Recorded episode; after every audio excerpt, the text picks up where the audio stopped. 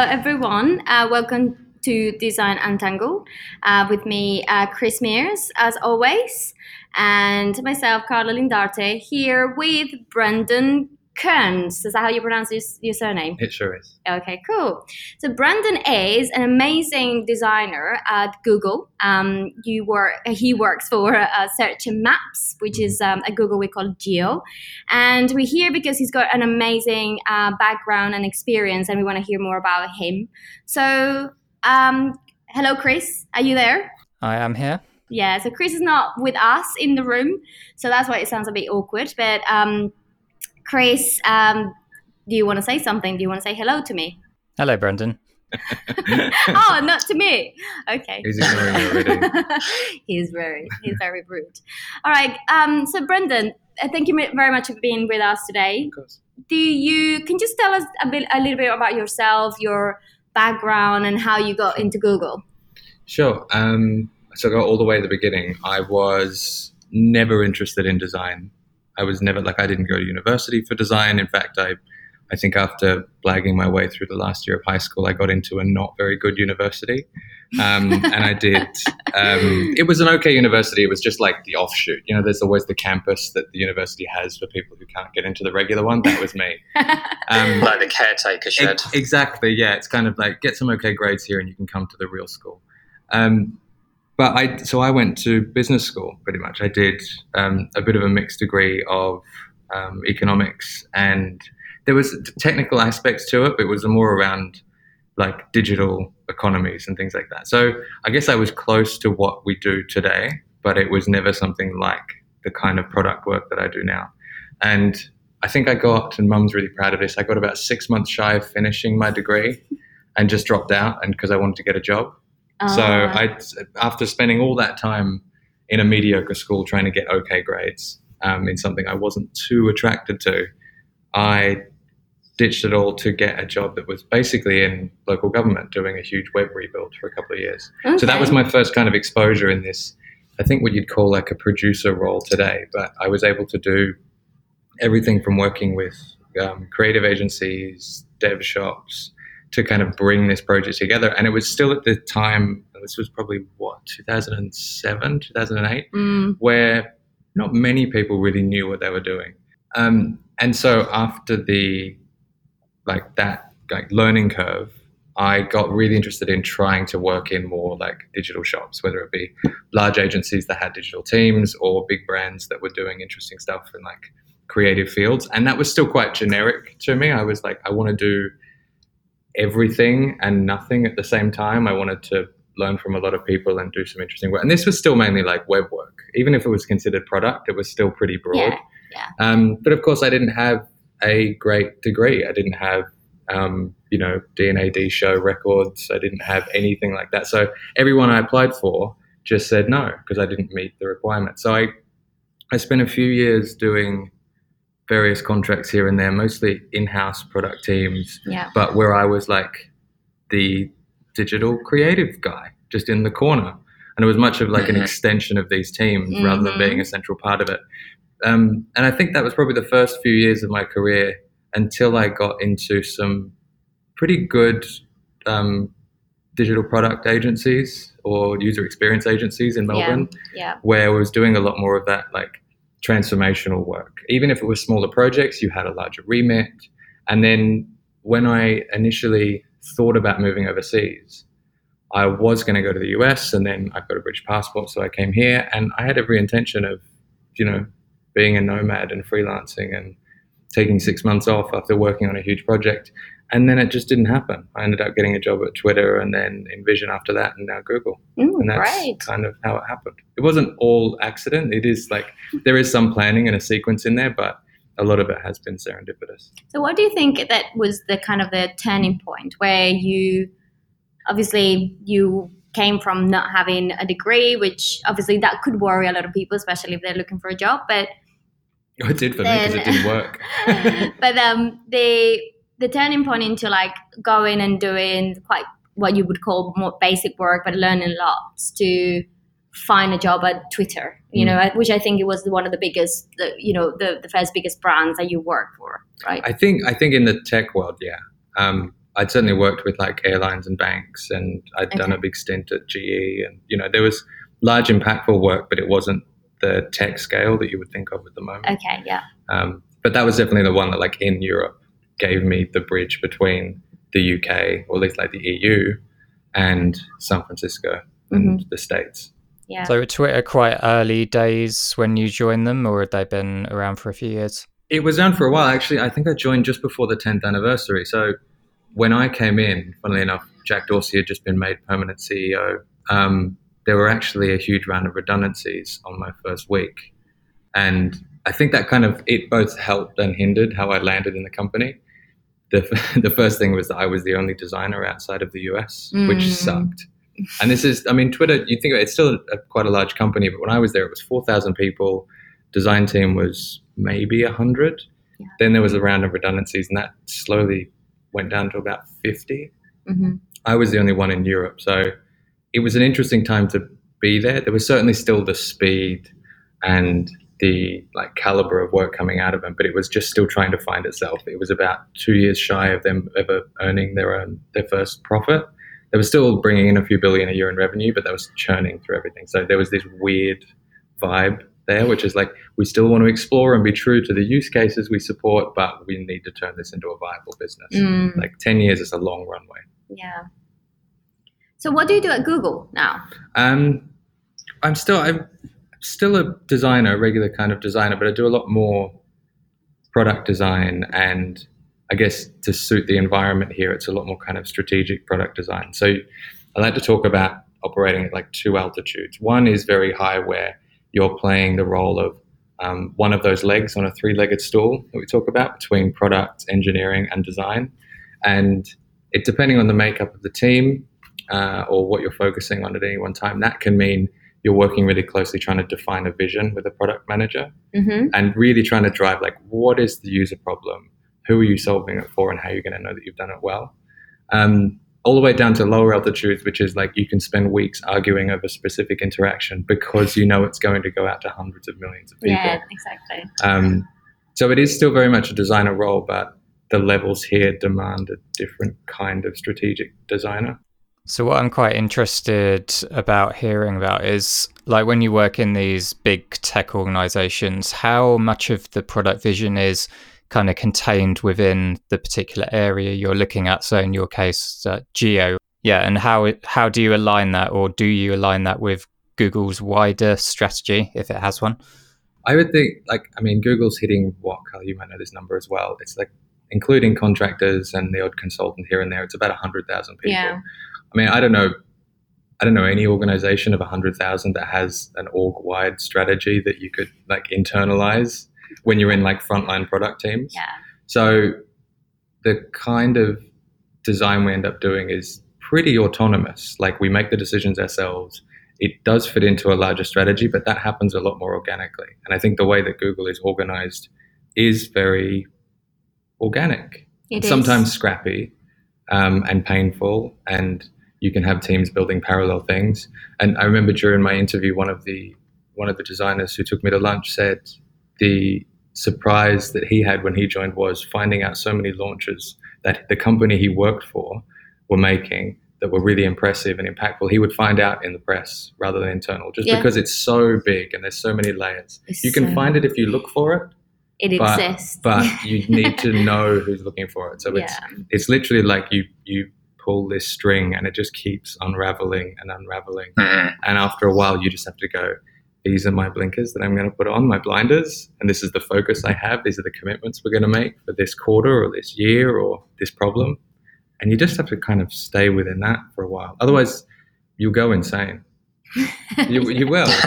You'll just lose you it. can't you can't really have that vision and i think that behavior applies to any any other team Yeah. i think I, I was told once at google you have a bunch of very smart people coming up with potentially the same ideas but different ways of executing them and only the ones that actually get scalable Yeah. are the ones that actually go live but it's it's just like a bunch of people doing the same thing Yeah, and I think I think that's that's a trait that a lot of tech companies have, but Google does it just at a different level or a different way. Is it's naturally competitive, And the idea is to always find something that scales. So we Mhm. rarely solve problems for, you know, a few thousand people. Yeah. Even a million people, you would say, unless those million people are extremely high spending, maybe advertising. I've never worked in ads group, but you know, the group that I work in, we were talking in tens of millions of users would be a low number or something that we would ramp Yeah. up from. Yeah. So you just, it's a different mindset that you have to work in.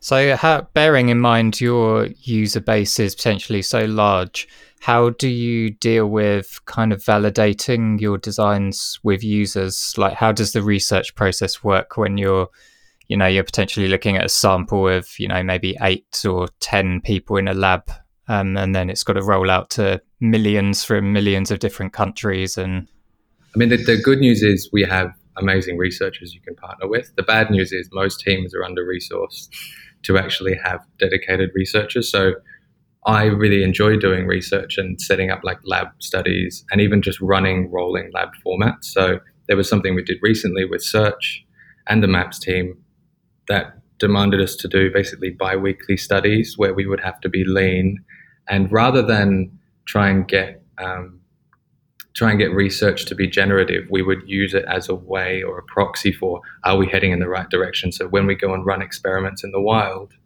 we can actually measure the right thing, get traction in the right place, and either have impact, make money, whatever it is. Mm-hmm. So I think it, it really depends on what you're trying to learn Mm-hmm. and how fast you need to move. Some things do go out the door without Any testing. without any testing because at that scale you can design experiments that give you absolute numbers and absolute success and failures. And then you have very deep discussions around whether you will agree on that if that's a strategy you want to keep playing out how does it you know butt up against something else that's running in parallel that might be competing against it. It's normally a lot of smaller pieces moving a lot faster than one big ship. And it's the, especially the research organization or the research effort here is normally around making sure that we land the right things. We talk a lot about shipping and landing. So shipping something, and there's an engineering manager we used to work with who talks about the it wasn't the Mars rover, it was some um, NASA and EU collaboration Mhm. where they sent something to Mars and it launched perfectly. It got to Mars perfectly. It entered the atmosphere at an okay speed, but because of differences in collaboration, rather than it slowing down and landing, it smashed into the surface of the planet. But by the measure of success, the launch team did a great job. Yeah. The coordination team did a great job.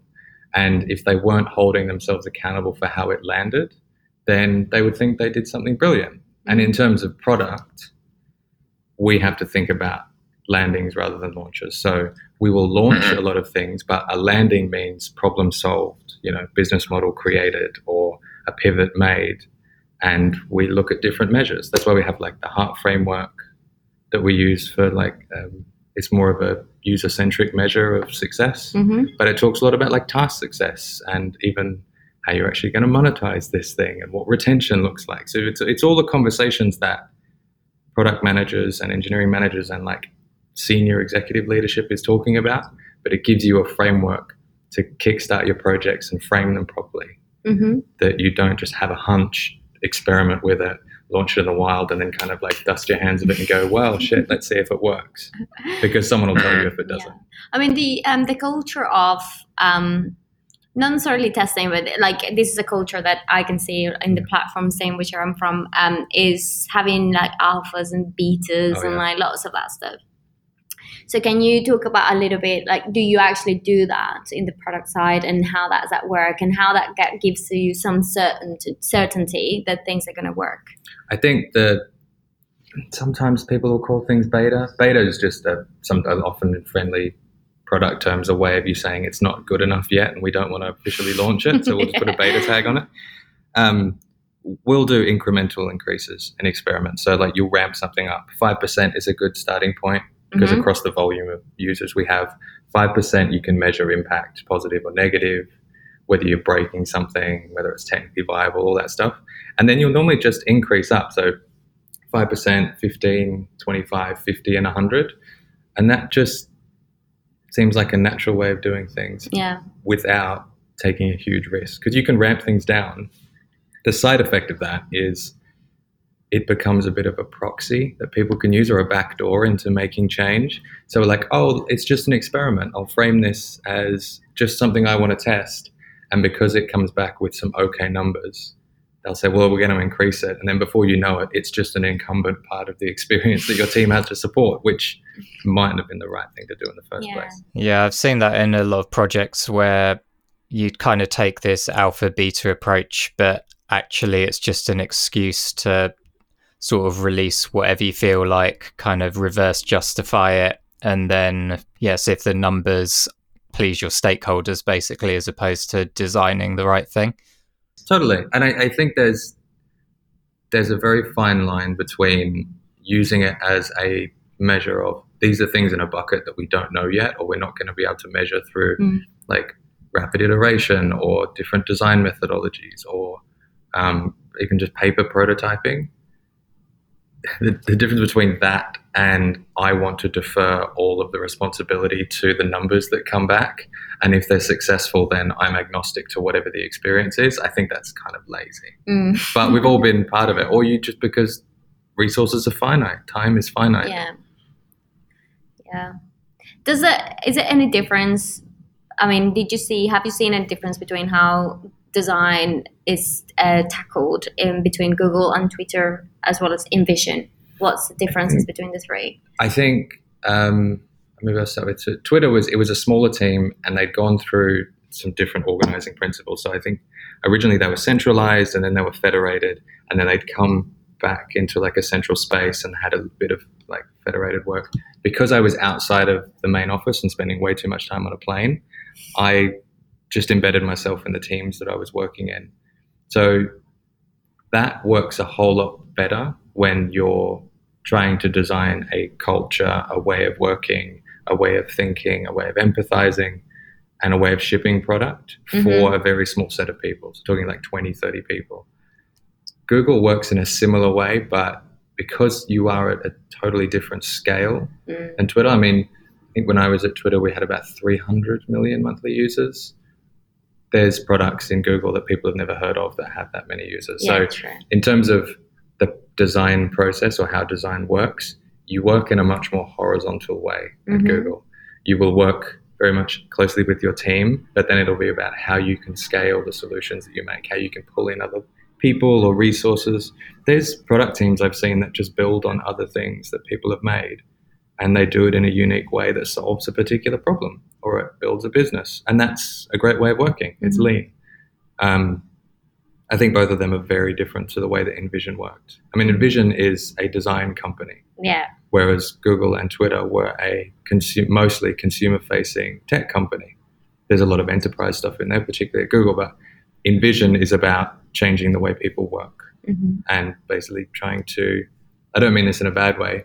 They're trying to buy an industry to become the OS for design. They'll talk about that. They say we want to be the operating system for product design. And I think they're trying to do that. And when you're a designer inside InVision, you're royalty. When I joined, there was, I think, 10 of us, hmm 10 product designers in a company of about four or 500. I think they're about 700 now. And everyone knew who you were. You had constant access to Clark, the CEO. You could ping him at any time of the day and he would get back to you. He would call you to share ideas. Like you were, because you were at inside that company, the peak of the target market they were going after, your opinion and voice counted and you were shaping the product that was supposed to drive some of those initiatives. So that sounds. it was very rare. But in this, in the same way, there's there's I don't want to call them drawbacks, but there's the same realities of any big company or any company trying to scale that fast. They had a direction they were going in before you join, and you align to that, and then you try and either shape it or give it form, um, pivot it where you can, block things where you don't think they're viable or that they're unrealistic. But you're still an employee in a team. You buy into that mission.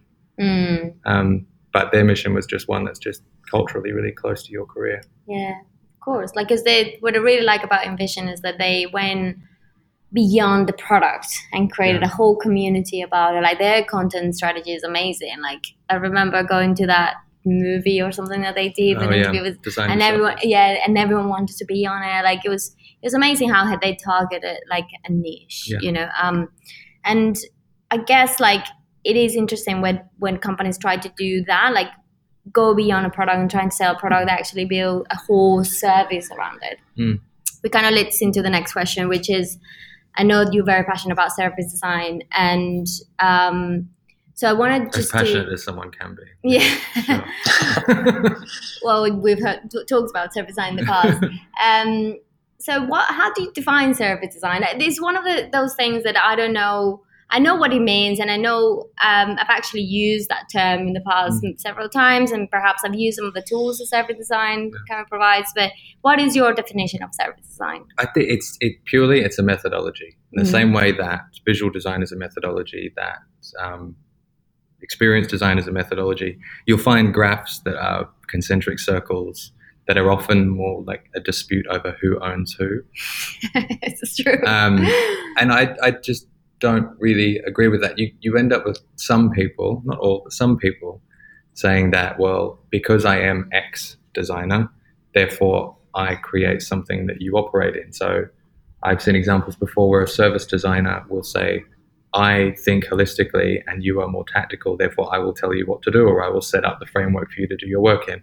I think a lot of people assign their value to a specific methodology or a discipline. The same way that some fantastic art directors that I've met will say, I'm only a visual designer. And by doing that, they limit the capability or the impact they can have. I think, in the same way, a methodology like service design, which is very high level and it's end to end and it's kind of multifaceted and there's different lens you can look at through, it is a fantastic blueprint for how you build products or companies or services. But you need to be in the weeds and it's about what I was talking about before that different altitude. If you had a high altitude, that would be something I would use a service design methodology for. Mm. Whereas if I was thinking about interaction design, you would be in the weeds on a particular moment in a journey and understanding what scenarios you're actually going to test your experience against. hmm So I love it as a technique, as a tactic, as a way of framing a project, particularly when you're inventing or pivoting. hmm Um, but as something that is greater than any other methodology, I call bullshit Exactly. on that. It's, all bullshit. I kind of see it as something that UXers kind of naturally progress to as they get more senior, just because they build up that skill set to start engaging with more senior stakeholders at a bit more of a strategic level. So they're just doing design, but they're speaking and influencing the way that the company is delivering that design as well. So that's kind of how I see it. But I, I disagree. Like I remember when um, in one of my previous jobs, um, there was this service design guy who like kept saying the UX is like UXers, like traditional UXs or experience designers or whatever you want to call them. They just basically like think about a touch point and then just like have a very narrow view of the experience. And then we service designers see the whole picture. Yeah. and that is not true. Like it, you can't just say that because in every uh, experience and ux role i've done in the past you do look at the entirety of the experience. You see how that is going to influence the whole experience. It's not just a touch point. Yeah. and and that's what it annoys me about these people who call themselves service designers because it, I, I could totally agree with you it's a methodology it's not like you know i am a service designer i'm more strategic than you because you're a uxer um, as a method that people use to like one up themselves, then you can go to hell. I'm not interested in working with people like that. But in the same way that people will be really dogmatic about certain visual design techniques or ways of working when they're not appropriate to the environment they're in. And to your point before around designers graduating into these higher levels of thinking, I think we're seeing more and more of that strategic level consulting because design is becoming a tool that businesses are using for competitive advantage, for speed, as a defense mechanism. It's it has got into the C-suite and it's maturing, and people need strategic tools to articulate design more than just a mock-up. And a mock-up can be part of a great story that you're telling, a way of building empathy, a way of giving context. But when it comes to one discipline over another, I just think it's bullshit. It's it's too it's you're not agnostic enough. Whereas designers should be agnostic and you should have Mhm. toolkits and you should have ways of working that are flexible and fluid, particularly if you're in agency or consulting or even something big like Google, where I could be placed on a team next week and have to completely change the way I work. And I would be effective in this team and awful in another if I stuck to one or two key disciplines Yeah. and didn't adapt. That is a very good point. This is how you adapt to because every day there is a new methodology, a new framework, a new book that Mm. someone writes, and I buy them all. uh, yeah, I buy them all too. I have a lot of books, and I read. But then, um, is what you just use you use tools that you have Yeah. available. Yeah. Yeah. So, um, changing the subject a little bit. Um, I know that you work with um, a lot of um, startups, right? Mhm. Do you? You do. Um, you work with Google for startups, and you see. Well, obviously, I imagine that you go and work with them, and from a design perspective. So, what are you? What do you? What do you think are the biggest um, challenges as well as opportunities uh, for design in the startup world? I think that particularly the for like Google for Startups, which is what the new name for Campus, which is the outreach program that sits under Google for Entrepreneurs. Thank God they rebranded it. Um, my involvement there was working with a lot of their, um, they call them, I think they have like six month rolling programs that are themed largely at the moment around machine learning and startups that are trying to build or use machine learning or artificial intelligence to make products or to do Mhm. something different. Um, and very specifically, two startups that I worked with there were one was in the real estate space Mm-hmm. and not in the boring sense. They were in the real estate space and they were trying to build a model that mapped, and I hope I'm not giving away too much, that basically would learn where trends were happening and where prices were going to go. Mm-hmm. And they backdated their model and applied it to data that they found in the 80s, and it was right. So they could predict a volume of changes across different markets. Now, that's amazing tech, but from a design and product perspective, they don't have a use case yet. The only one they came up with was, well, we can approach a bank and build it into a lending tool that gives them, I don't know, better interest rates. It can tell them about risk, which is interesting. That's a nice piece of tech. The problem is, the first bank they showed it to said, we'll buy it off you for a very small amount of money, but you can never sell it to anyone else. And that's not a product. Mm-hmm. That's something that you just built for a client and you sold it to them Yeah. and you've given up an enormous opportunity. So my advice to them or like the role that I would play with them is finding the right use case to apply their tech to Yep. or define what their requirements for product market fit were. So like two key, and I can't remember his name, but it's a, a great kind of measure of whether he invests, this venture capitalist, whether he invests, he says you should have absolute product market fit and traction to prove it, and you should have um, defendable tech Mhm. or IP that no one else has. These people had IP that no one else had, not that we'd heard of, and they'd done obviously months of research before it while they were building this model. But what they didn't have was product market fit. They had a bunch of different ideas, Mhm. but the role that we played in that advice was we're going to use design to work with prospective users across a bunch of spectrums and find where you could actually apply this tech and turn it into something, turn it into a product. Could it be a loan product that helps people in um, low income areas buy because you can assess the risk of their neighborhood is less than a bank says it is? So Mhm. why can't you raise a billion dollar fund that would then bridge the gap between what a bank is about to give you, what a house costs, because we know that we can earn it back based on the predictions we get in a machine learning model. Like that's a use case you can put something behind. Yeah. Um, so that's the kind of mentoring that I, or the like advisory capacity we do a lot with startups. And then there's just the normal ones like how do you get from zero to one? How do you understand your users? How should you start framing your problems and telling your stories better so you can internalize a strategy and actually make it actionable rather than just we built this great thing, which Google's great at as well, right? It's it builds all this amazing tech and think, well, oh, isn't this impressive and it's fantastic? And then you go, okay, now we have to ship it to the wild, and it either doesn't fit or it's not as usable as it could be, or it doesn't resonate, doesn't have longevity, doesn't have a plan. That's the kind of advising I like to do. And do you find that's something that's missing a lot in startups? Are they just coming up with loads of ideas and then they'll sort of figure out what it's for later? Is that one of the main kind of issues they're facing, do you think? I think I think there's a spectrum, I think at either end of it, there's definitely that's definitely one. The other one is they're going, we're going to operate in this space, and then they never build anything because Yeah. they, they have no certainty, or they have they have no no um, barometer for what people care about, or no proxy for. You know, we think our market is about this big. We think the problem is like this, and we're going to experiment. a lot of people either don't know how to get started or they get started and burn through a shit ton of seed money, never actually build anything, and then use that credibility to go get a next round of funding. I'm more interested in people who have the traction or have a piece of tech that, that is applicable. So it's Mhm. like sometimes you have very difficult conversations with people to say you might not have a use case, you might not have a market.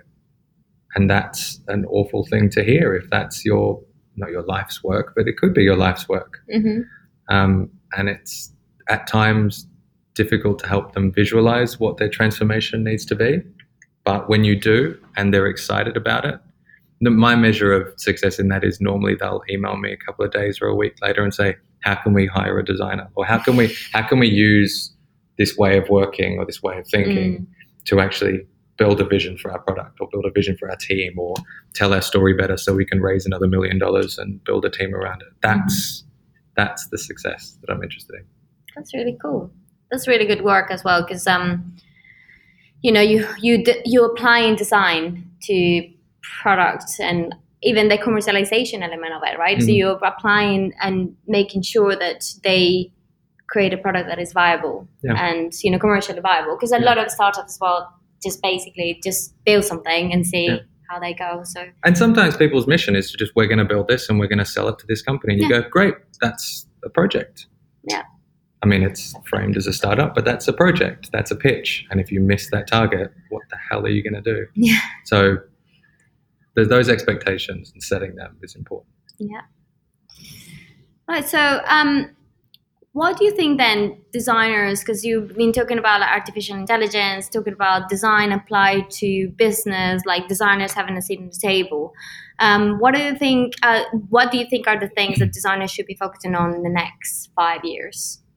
I don't know. I always I think about this. I think we're always going to be solving problems in a similar way. I think some of those, and I fucking hate that they're called soft skills, but the the ability to empathize and understand and articulate what people's concerns are and reframe them properly is something that you can never ever stop focusing on.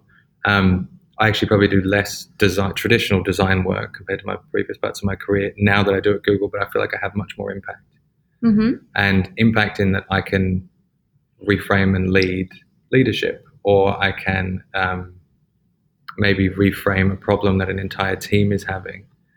But when it comes to tooling, even though I come from InVision, I think they do an amazing job. I don't think tooling is something that people need to double down on.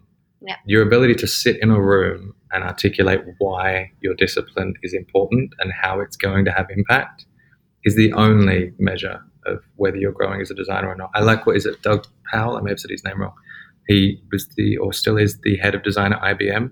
Mhm. And the first thing he did when he walked into that job was, well, the first thing he said he did in a promotional video was um, he said IBM only cares about market outcomes. Mm. They don't care about artifacts or um, internal ways of working or how we reach a particular solution. It's around how much impact we can have in the wild. And by impact in the wild, that means money on the table, systems sold, licenses sold. They're like getting closer to what your definition of success is, whether you're in an agency and you're jumping between clients every, God forbid, every couple of weeks, like, like ideally every few months or maybe every year or two. Um, understanding what the job is actually at hand and how can design accelerate that, make it um, clearer to articulate what success looks like, what an experience looks like, and a roadmap to get there. And you'll be, you know, laughing all the way to the bank. Sometimes literally. Cool. So do promo videos is what we're saying. Do it wrong. No, don't go through. Yeah, don't just do Series A funding rounds, promo videos, and then walk away. Although there's a business in that, I'm sure. Okay, Carla. Before we wrap up, do you want to ask your favorite final questions to, to uh, Brendan? Yeah, so I normally ask everyone to either recommend a podcast or a book or a person to follow Yeah. or the three of them if you can. Okay, I think. Um, okay, what have I done in the last week? I've started doing more podcasts because I walk to work and reading makes me fall asleep. So I read about half a page a night. Um, uh, podcast. I think I'm going to have to say my old colleagues at InVision that do design better. Um. Eli Woolery is fantastic. Aaron Walter is great, and there's two really good ones. One around um, making time from Jake Knapp, which is a great episode, and there's another one by a venture capitalist who mainly talks about what he looks for in people he funds. hmm Um, and there's another podcast from one of, I think he's still VP of Europe, more on the sales side at Twitter, um, called, wherever my phone is, I'm going to find it. Um, it's by Bruce Daisley, and it's about working and happiness at work. Oh, He actually just got a book deal about it. It is called, I'm still looking it up. happiness at work. Is that achievable? Well, he's, he's talking about the idea of, and it, he talks to everyone. It's called Eat, Sleep, Work, Repeat. And he said the idea that like the fun of work is missing. And so he talks to everyone. He talks to one of his latest ones was like you know the marketing guru Seth Godin, but he talks to authors and academics around like what it means to be happy at work and how people find purpose. Um, not in a hippie sense, but like what action? Why do people get along? And like why why is um, you know these products and tools that we use for work that have the definition of infinity built into them, like emails never end. Mhm. It talks about like there's everything from hacks to thinking about how like even football teams work with each other and how they get to trust each other. That is super interesting. I think that's they're like the main two that I kind of dip in and out of, and the rest of it's just pure guff and entertainment shit. Like this podcast. No. I but I think anything passive. I like. I end up buying way too many books. There's actually one I'm really looking forward to that I pre-funded by Joe. I want to say his last name's like Tus- Toscano. He wrote a book called Automating Humanity, and it's about um, what artificial intelligence will likely do to us and to work. He used to work at Google for an agency ages ago. I think I got chatting to him on Twitter and then did like a Kickstarter of his book. But it is interesting. It's about what happens when automation takes over. Like, what does our role become? What does a good day look like? What does regular work look like? We're like in our field, we'll end up being on the forefront of that. But what is what is it the long tail of what we create? How do we be more concerned about it? Good. Yeah. Great. Oh, do you do you want to add something else, Chris? Or Uh, no, I think we're done. So all that remains to say is thank you very much for talking to us, and hopefully we'll have you on again soon. yeah, thank you so much. You're I'm welcome. really really happy you're here today. So thank you. Thank you. Search and subscribe to Design Untangled using your favourite podcast app and leave us a review. Follow us on the web at designuntangled.co.uk or on Twitter at designuntangled. Become a better designer with online mentoring at uxmentor.me.